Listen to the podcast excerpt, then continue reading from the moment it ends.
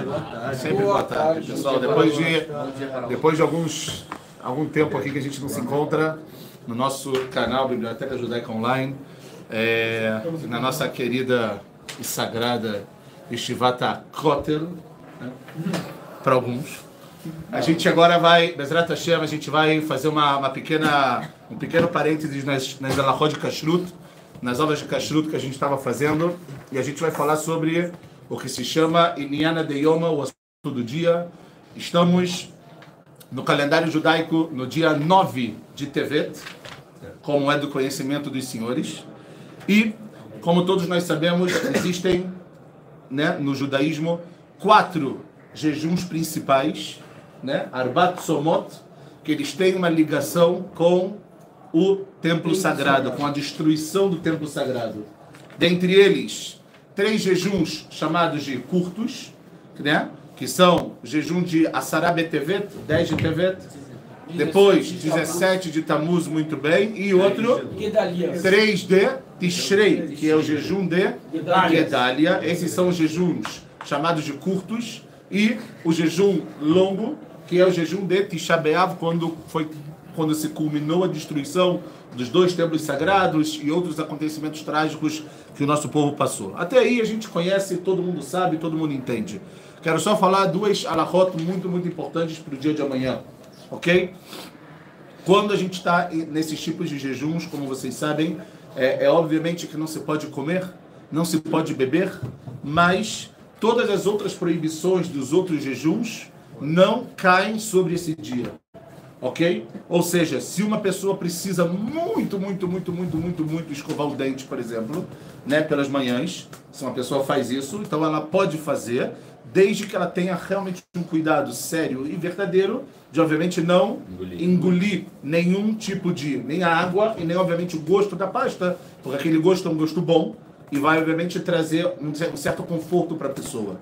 Tomar banho nesse dia também é permitido, ou seja, absolutamente a gente pode falar quase tudo é permitido nesse dia, um menos comer e beber. Que... Só um colchete aqui, vamos vamos fazer bom uso dessa larra de, banhos. Bom, e além disso, pessoal, esse é o primeiro ponto. E além disso, é um pouco diferente do que acontece entre Tisha e etc. A gente sabe que o jejum ele não começa hoje à noite, Hoje à noite se pode comer e beber normalmente. Ele começa amanhã no que nós outros chamamos, no que nós chamamos de hã? no que nós, nós chamamos de Amud Ashachar, ok? Ou Alot Ashachar, que é um pouco antes do que a gente chama do Netzachama. Aqui em Jerusalém, se eu não me engano, é a partir das 5 da manhã. Tem que verificar bem. E vai até as 5 da tarde. Um jejum realmente aqui em Israel, um jejum muito curto.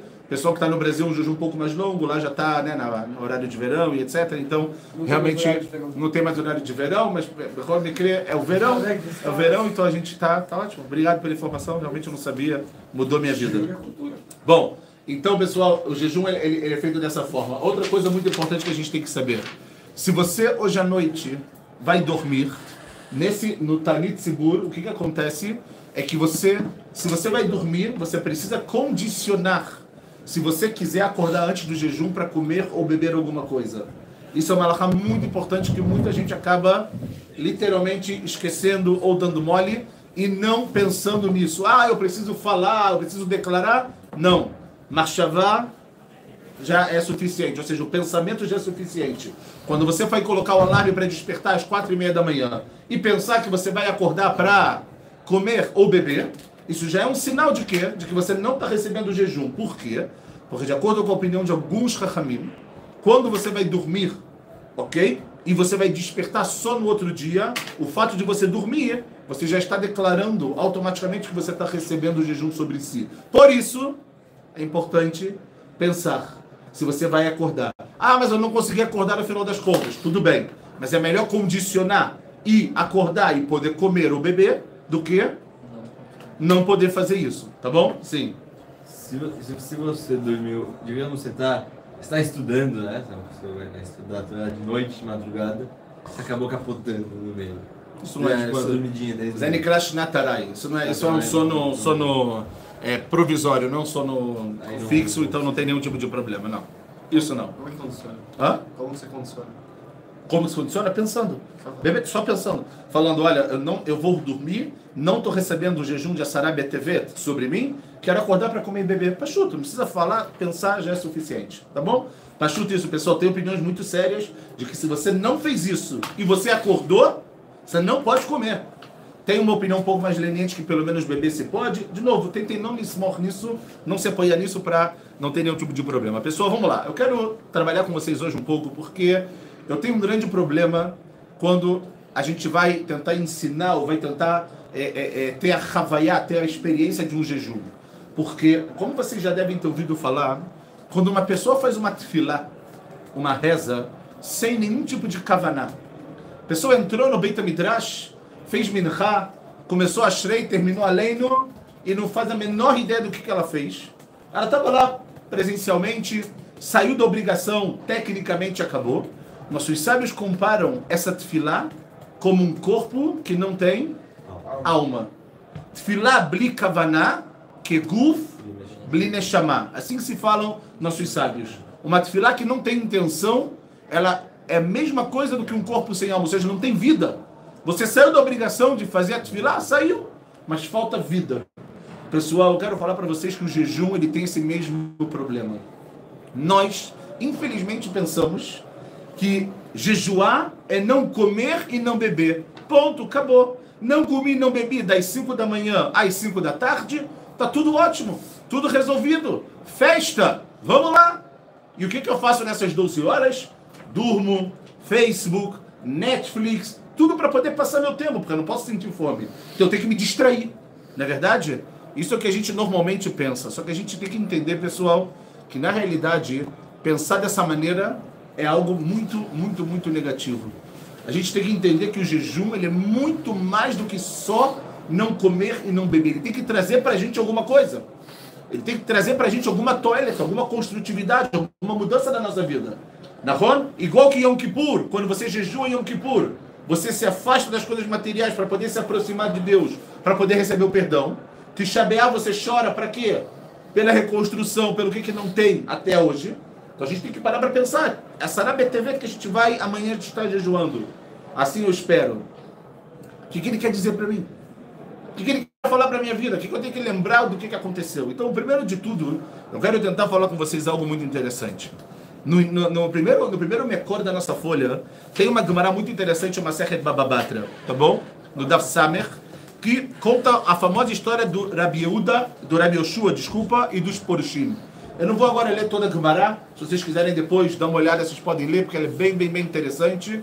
Mas Betzema Gemara conta que quando o, o Bet HaMikdash Sheini, a gente está falando do segundo templo, ele foi destruído, vieram os Prushim. Quem são os Prushim? O que, que significa Lifrosh em hebraico? Espalhadores. São, são pessoas que queriam se desagregar, digamos assim, do judaísmo, mas só que elas tinham no início, de acordo com a Gumara, uma boa intenção. Qual era a intenção deles? Eles chegaram e falaram uma coisa muito interessante. Ele falou: olha, a partir de agora, a gente quer decretar que não se pode comer mais carne e muito menos beber vinho. Quando o Beit HaMikdash Hashemi foi destruído. Qual era o motivo que eles faziam isso? Porque não só alegra, mas o yain era usado no Beit HaMikdash para quê? Para o Nisuhayain, da aspersão, né? o ungimento que você tem com o vinho. A gente agora não vai entrar também como se fazia isso, que não é aula agora de Beit HaMikdash, de Korbanot. E a carne, para que, que você usava? Korbanot. Não tem Korbanot, não tem vinho. O que, que eu faço então? Como que eu vou estar comendo na minha mesa uma carne e um vinho se eu não tenho Beit HaMikdash para poder representar isso para mim? Entenderam o que, que eles tentaram fazer? Sim ou não? Então ele, fala, então ele falou, como é que tá tudo cancelado? Eu vou ficar comendo carne? Vou ficar bebendo vinho? Vou ter uma mesa de rei? Eu tenho que chorar por Yerushalayim, eles começaram a falar. E aí vem pessoal, o Rabi Yeshua, ele fala uma coisa muito interessante para eles. Aqui no segundo parágrafo ele fala: Imken lechem menachot. Então ele fala: então vocês não podem nem comer pão. Por quê? Porque tinha um korban, korban menachot, que você tinha que trazer com farinha. E a farinha faz pão. Então ele falou: então vamos também não comer pão. E Rabi Yoshua fala, então vamos fazer outra coisa? Não vamos comer também frutas. Por que não vamos comer frutas? Bicurim. Porque não tem mais a missão de bicurim, de trazer primícias para o templo. Se não tem templo, não tem fruta. Então, em outras palavras, o que Rabi Yoshua mostrou para Não eles? vou mais beber água. Não vai fazer nada. Não vou mais beber água para A gente, a- ou seja, não tem fim. Ele quis mostrar para eles que se for assim, não tem fim. É, Não tem fim. Então, Rabi Yoshua aqui, pessoal, ele fala uma coisa muito interessante. Ele fala o seguinte, pessoal. שלא להתאבל כל עיקר, אי אפשר שכבר eh, נגזרה גזרה, ou seja, a gente tem que tomar cuidado para que o nosso luto pelo Beit HaMikdash, pelo que, que a gente não tem, pela reconstrução, pela Geulah que a gente espera, que ela seja Shlemah, que a gente está no princípio ou no meio dessa redenção, né? Ele fala, "Le- "Lo leitabel yoter midai." A gente não pode também ter uma, uma, uma, um luto tão, tão, tão demasiado, tão forte. Como assim? O que ele quis dizer? Você não pode agora não viver. Você não pode agora não comer carne, não comer pão, não comer fruta por causa do Beit HaMikdash. Você tem que ter o teu, o teu, o teu, o teu, o teu luto, mas toma cuidado. Por quê? E ele responde e fala, pessoal, She'ein gozrim gzeral atzibur, ela imken rov atzibur yecholim la'amod ba. A gente só decreta, Chachamim só decretavam decretos quando o público, a congregação poderia o quê? Cumprir. cumprir, suportar, eles consegui- conseguiriam ficar. Então a gente vê o pessoal que é interessante. E aqui vem a famosíssima Allahá que vocês conhecem, que a Elakachamru Chachamim, falaram nossos sábios, Sad Adam Beito Besid, o Meshayer Bodvar Muat. Sabem a famosa, quando vocês entram na casa das pessoas, que tem uma placa de Meshkacher, tem muitas vezes uma parede da casa que está inacabada? Era dessa de Gemara que sai a Allahá de você não terminar uma construção. Porque como você vai terminar uma construção e vai ter uma alegria completa se a construção de verdade, o Beit HaMikdash não está completo? Não existe ainda. Entendem? Sim? Então ele fala que a maneira da gente se lutar, pessoal, é cada um, obviamente, tem o seu luto particular por Jerusalém, mas tem, como a gente sabe, coisas que a gente faz pelo luto. Né? A gente tem, como eu falei, a questão do apartamento ou de uma casa, a gente não termina. Outro exemplo clássico que vocês sabem, que seja em breve para vocês. Casamento. Na Rupá, na Rupá a gente quebra o copo para mostrar o quê? A tristeza Que a alegria que não homem tá completa. casando Que a alegria não está completa. Para alguns é a tristeza de quem está casando, mas pros, pros, pra, na maioria das pessoas, eles estão tão felizes, mas essa alegria não é completa enquanto a gente não tem o Betamigdash. Fala, Beto. Na, sobre do, da, de deixar um método, amar por amar né, na parede. Tipo, as pessoas colocam no mexe carreira do Shaline lá. Não é meio errado você deixar um negócio bonito lá. Tipo, deixa quebrado e deixa quebrado. Botar um Tem vários quadro, costumes do né? que fazer. Tem vários é costumes. meio- Tem gente que mamás deixa a parede aberta e coloca só uma frasezinha pequena. Tem gente que faz isso de uma forma muito. Mas a ideia aqui é você, obviamente, lembrar. um negócio, assim, não... De novo, é, não, é difícil falar errado, certo nesse sentido, mas a ideia aqui é o zeher, é a lembrança. Entendeu? Se aquilo vai te fazer lembrar, você não está você não tá fazendo isso porque aqui tem que ser o Beit HaMikdash, você está fazendo isso por uma lembrança. Então, você quer que o Beit HaMikdash seja algo espirituoso, algo maravilhoso, algo bonito. É- Entendeu? Mas é claro que aqui a ideia é de, do que está faltando, não do que a gente tem.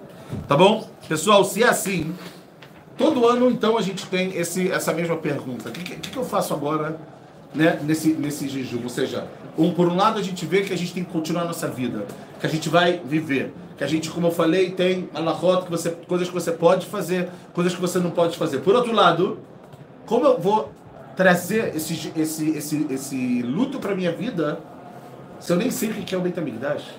Eu nunca, nunca estive presente numa geração que o Beit ele estava de pé? Então, pessoal, para poder entender isso, eu quero explicar para vocês uma coisa muito importante. Os três dias que a gente está passando agora, dia 8, 9 e 10 de Tevet, são dias que no calendário judaico, infelizmente, são dias que aconteceram coisas muito, muito, muito trágicas. A gente vai começar do, do, do, do primeiro e depois a gente vai até o último. O dia 10 de Tevet, Be'etzem, pessoal, por que, que a gente jejua no dia 10 de Tevet? É uma junção de todos os. Não, o dia 10 de TV. O que, que aconteceu no dia 10 de Tevet? E a fé. 10 de Tevet, nós fazemos a lembrança do Matzor de Nebuchadnezzar, de Nabucodonosor, Nabucodonosor, não sei, de Nebuchadnezzar, o rei da Babilônia, o general da Babilônia, que ele veio até Jerusalém e ele queria conquistar o templo sagrado. Nebuchadnezzar, ele fica em Jerusalém por 11 anos, no total. Três, nos três últimos anos, ele cerca Jerusalém, até que três anos depois, a gente conhece o final da história em relação ao primeiro Beit HaMikdash. Ou seja, é o início do Matzor, é o início do cerco, é o início do sítio que eles fazem realmente em volta de Jerusalém. Pessoal, e aí? Não aconteceu nada. Ele sitiou Jerusalém, a lei, a lei Jerusalém, não esqueçam. Não é o que a gente conhece hoje em dia. O que, que era Jerusalém na época do primeiro, do primeiro templo? Cidade Velha, Ilha David, acabou. Isso é Jerusalém. As pessoas viviam, na verdade, aqui embaixo. Aqui era só o Betamigdash. Ok? Onde a gente hoje em dia, Baruch Hashem tem o mérito de estar. Ok? Mas pensem em vocês. Ele cercou. E por que, que eu tenho que jejuar por causa disso? Porque eu tenho que, nesse momento, jejuar. A ideia aqui, pessoal, é justo uma, uma questão que a Israel, infelizmente, não se deu conta. Quando Nebuchadnezzar ele ficou parado, estacionado, né, em volta de Jerusalém, o que, que ele quis mostrar para Israel? Primeiro de tudo, força. Né? Eu estou aqui, me estabeleci aqui, e aqui, entre aspas, ninguém me tira. Mas, por outro lado, pessoal, o fato dele estar tá ali, significa que Viachol, que é Kadosh Baruch Hu, que permitiu ele estar ali. Nahon? Se ele permitiu ele estar ali, qual é o grande problema aqui? Para que Kadosh Baruch Hu deixou Nebuchadnezzar três anos sitiando Jerusalém? Para que a Israel olhasse aquilo todos os dias e fizesse o quê? Chuvar. Chuvar. Para que a Israel falasse, oh, oh, calma, o que está acontecendo aqui? Eu preciso mudar alguma coisa que está acontecendo? Como que esse homem está aqui há tanto tempo? O que, que eu tenho que fazer? O que, que isso quer dizer para mim? Vocês entendem isso? A gente vê uma, uma, uma, Óbvio que fazendo uma pequena analogia, não tem nada a ver uma coisa com a outra, mas a gente faz essa mesma pergunta muitas vezes quando a gente estuda para Chat Noach. Né? Que Noach demora quanto tempo para construir a Teivá? 100 anos. Um pouco mais. 200. Muito bem. Muito menos. 120. Ok, 120 anos, meu Deus. É bom que a gente passou para Parashat Noach, tem cinco Parashat atrás, seis Parashat tempo já? É, muito tempo, muito tempo. É. Pergunta se alguém estudou alguma vez isso na vida, mas tudo bem. 120 anos. É, 120 anos, e todos, a gente sabe que os anos daquela época não são os mesmos do que os anos de hoje, mas por que tanto tempo? Essa era toda a ideia. O Midrash lá conta que quando as pessoas iam ver Noah construindo a Teivá, Noah ia falar para eles o quê? Eu estou construindo uma Teivá porque Deus vai destruir o mundo né? que não deveria ter feito as pessoas voltarem a chuvar, não sei, a gente não vai entrar nisso agora. Mas aqui, pessoal, a gente tem que entender que Deus ele está dando um recado. Deus ele está falando, olha, atenção, abram os olhos, vai acontecer uma desgraça. Agora pensem em vocês. E agora, pessoal, desculpa o que eu vou falar, mas é isso que tem que mexer com a gente no dia de amanhã. Eu acho que todos os dias, na verdade, mas pelo menos no dia de amanhã. Nós, graças a Deus, temos o mérito de pisar não só em Jerusalém, mas também a gente tem o mérito de dormir, acordar, passear e viver dentro da cidade velha. Dentro da cidade velha de Jerusalém. Que, como vocês sabem, é a, é, é a, é a, é a segunda maior santidade que existe no mundo. A primeira está alguns passos aqui no que a gente chama do Harabait, no Monte do Templo. Ok? Tem pessoas que vão falar outros lugares, mas eu não vou entrar nisso agora, não é nossa, não é nossa ideia. Mas a ideia aqui, pessoal, que eu quero que vocês saibam é o seguinte: hoje em dia a gente tem esse mérito. Vocês hoje conseguem imaginar em um certo dia vocês acordarem e não ter mais a cidade velha? Ou vocês acordarem e não ter mais Jerusalém? Ter Israel, mas não ter Jerusalém? Você, não tem como você imaginar uma coisa dessa. Hoje em dia. A gente nasceu numa geração muito privilegiada. Né? Mas se a gente for perguntar para os nossos avós, que nem lá tinha Eretz Israel, e de repente em 48 vem Eretz Israel, mas não vem Jerusalém. 67 vem Jerusalém. Na é verdade, a gente vê que a gente está avançando, pessoal. Só que o que eu quero falar para vocês é o seguinte: quando Nebuchadnezzar ele faz o, o, o, o, sítio em Jerusalém, as pessoas não se dão conta de que o Beit HaMikdash pode ser destruído. As pessoas não se dão conta falando, ah, Beit HaMikdash, mas como que um lugar que Kadosh Baruch ele reside ali, como que vai ser destruído? Era o lugar central da vida judaica, era o, era o centro espiritual do povo judeu. Como?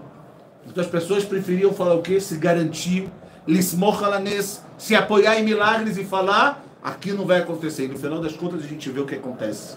Pessoal, para a gente ter o mérito de viver onde a gente está, para a gente ter o mérito de viver, de acordar, de despertar, de sonhar, de não ser como Davi da Meller, aí no que não. A gente sonhou, mas a gente hoje consegue concretizar isso. Para a gente poder ter isso, vocês têm que entender, pessoal, que a gente tem que fazer a nossa parte. A gente tem que fazer o nosso esforço. A gente tem que fazer, de alguma maneira, algo para que isso, obviamente, possa valer a pena. E essa é toda a ideia. Se você, hoje em dia, olhar para Jerusalém, aqui, ao lado, nossos vizinhos, que ir em Jerusalém também existe um tipo de sítio hoje, não é verdade? A gente pode caminhar por todos os lugares hoje em dia em Jerusalém? Não. A gente pode caminhar por onde a gente quer. A gente ainda não chegou ao nível de ser um povo livre na sua terra. A gente não, tá, tá chegando perto, mas a gente não chegou. Então é por isso que eu tenho que jejuar. É para isso que eu tenho que entender, pessoal, que não está completo. Então aqui vem o primeiro lado do que a gente falou, que é realmente a, a, a o Matzor, né, o sítio que Nebuchadnezzar fez por Jerusalém. Quando Nebuchadnezzar chega aqui, ele imediatamente expulsa de Israel para Babel o profeta Yehezkel, Ezequiel. A gente também não vai entrar em todos esses detalhes, até que no final das contas a gente sabe o que aconteceu. Galut, a primeira Galut, 70 anos no, na, na diáspora, até que a gente conseguiu voltar. E quando a gente volta, pessoal, a gente volta de uma forma completamente diferente. A gente volta com, pelo mérito de duas pessoas sensacionais. Quem eram? Ezra. Ezra e Nehemiah. Famoso Ezra. Zaharias. Hã? Ezra Sofer. Ezra Sofer, pessoal, ele é o responsável pelo movimento que a gente conhece como, muito bem, Shivat Zion. O retorno a Zion. 70 anos depois, quem deu para Ezra Sofer a permissão de voltar? Quem lembra da história de Purim um pouco? E a fé? O rei Koresh, ok? Ele dá a permissão para eles voltarem, eles voltam, pessoal. Havia milhões de pessoas em Babel, quase 50 mil pessoas só têm a vontade de voltar para Eretz Israel.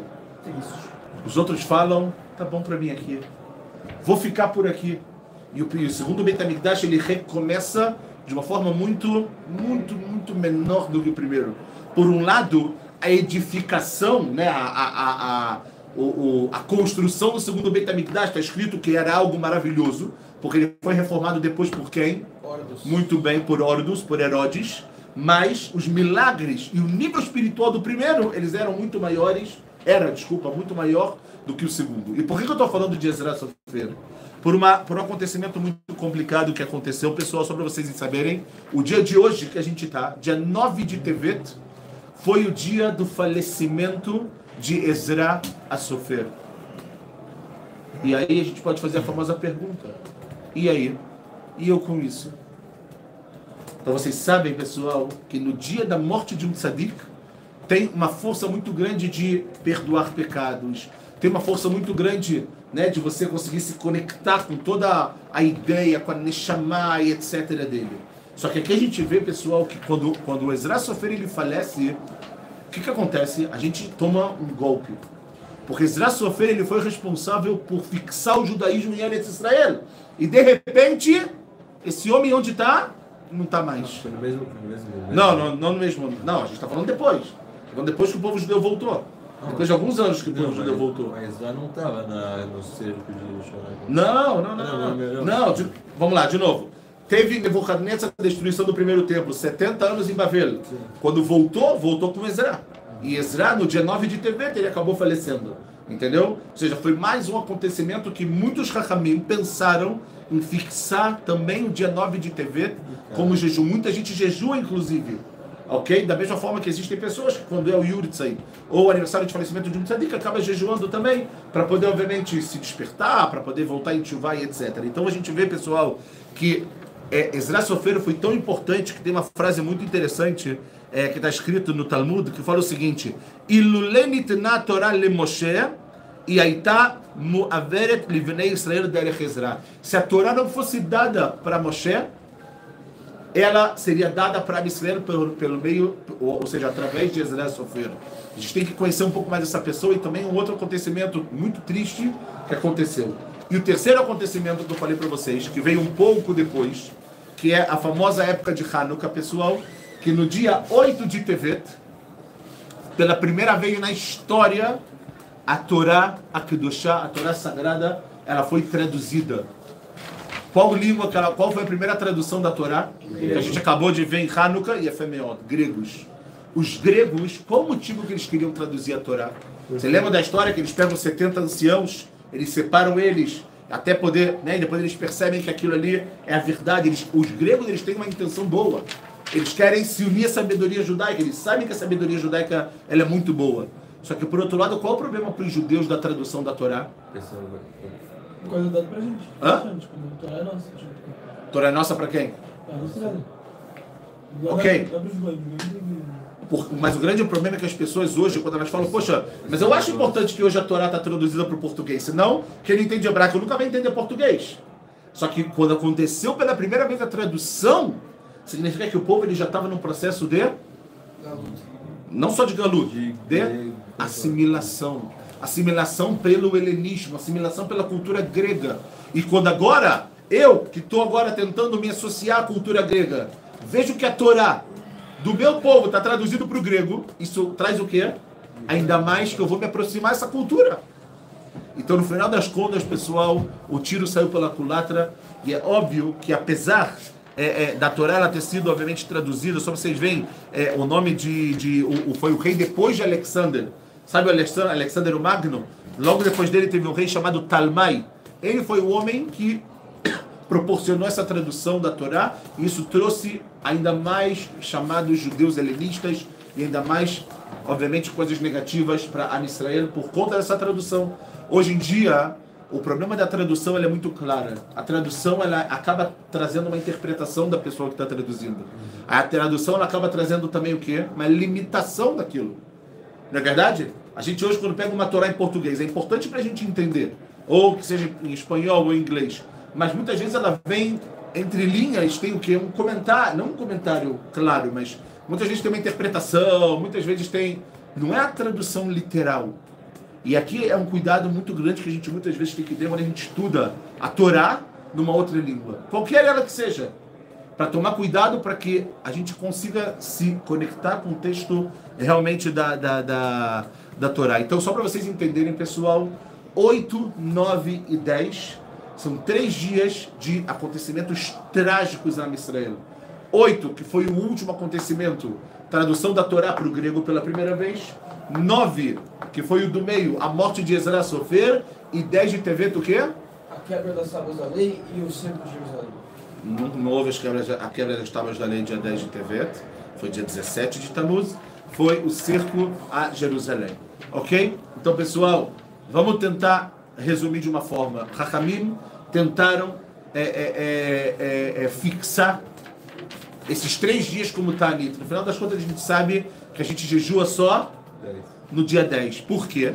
Então, quero ler com vocês algo aqui interessante é, no, no- na penúltima na penúltimo Mekor, no Aruch HaShulchan, que está escrito Ve'alki be'asara betevet aita atchalat atzarot al ken kavu letanit ledorot. Ou seja, pessoal, é verdade que Ezra Sofer foi muito triste. É verdade que também é, é, é, a tradução da Torá foi muito triste. Mas o primeiro acontecimento que deu início a todos os problemas, quando foi? A Sarah Betevet. Então, por isso, esse é o dia que a gente começa realmente a jejuar. Ou seja, a gente não jejua só pela destruição. A gente jejua só pelo fato que Deus ter dado a oportunidade ou a permissão para Nebuchadnezzar sitiar Jerusalém e, infelizmente, a Israel não fazer nada. Não voltar em Tchuvá. Não achar que aquilo era possível. Não imaginar a vida sem Beit HaMikdash. E a gente paga as consequências disso, como a gente sabe até hoje, pessoal.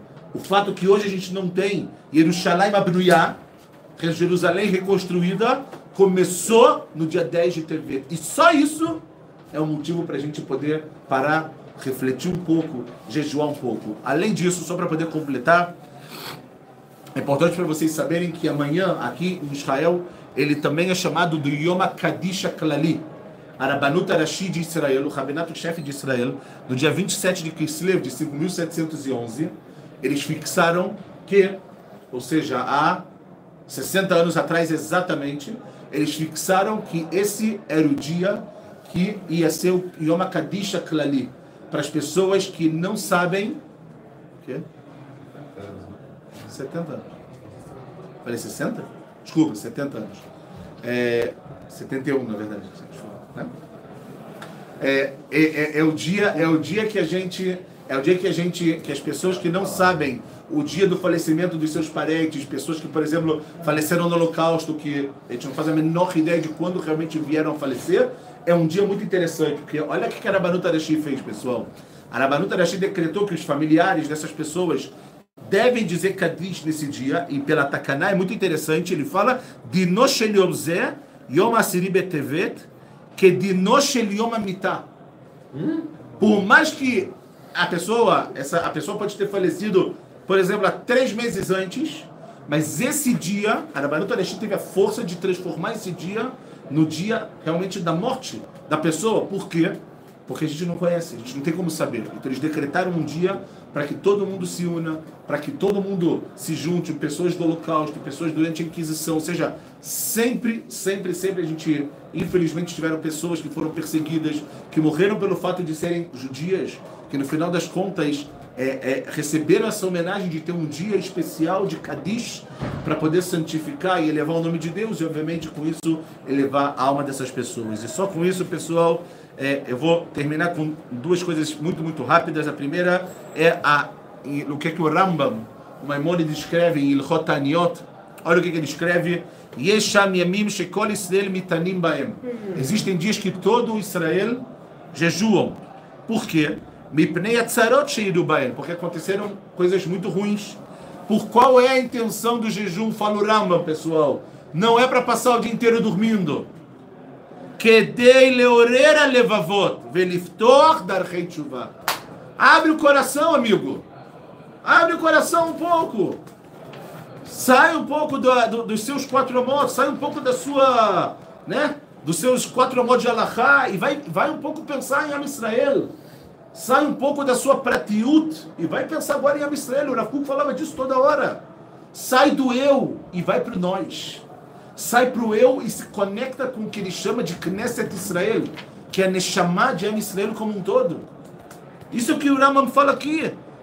É, é, é, desperta o seu coração, abre os caminhos da chuva. E isso vai ser, obviamente, uma lembrança do que, que aconteceu. E para terminar, uma coisa muito famosa que vocês com certeza conhecem, para quem acabou agora o Daf Yomi, Maseret Tanif, lá em Mudbet, logo no primeiro, na primeira folha está escrito Kol Amitabel Yerushalayim,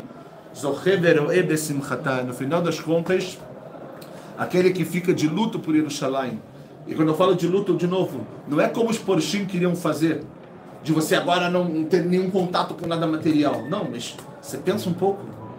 Você pensou um pouco no luto nacional que a gente vive, você pensa um pouco no que está acontecendo em Israel aqui, muitas vezes, que a missionária não pode é, é, é, é, andar de uma forma livre, atentados, isso e aquilo. Isso é sinal de luto. Então, quando a gente se luta por Yerushalayim, fala Gumará que a gente vai ter o mérito de observar, de enxergar e de ver, Bezerra Hashem, a sua alegria, que a gente, obviamente, possa transformar todos esses somot, todos esses jejuns, em jejuns em dias de alegria, dias de tranquilidade, que a gente possa, Bezrat Hashem, é, pedir pela Geulah Shlema Bimherá B'Ameinu Amém. Amém.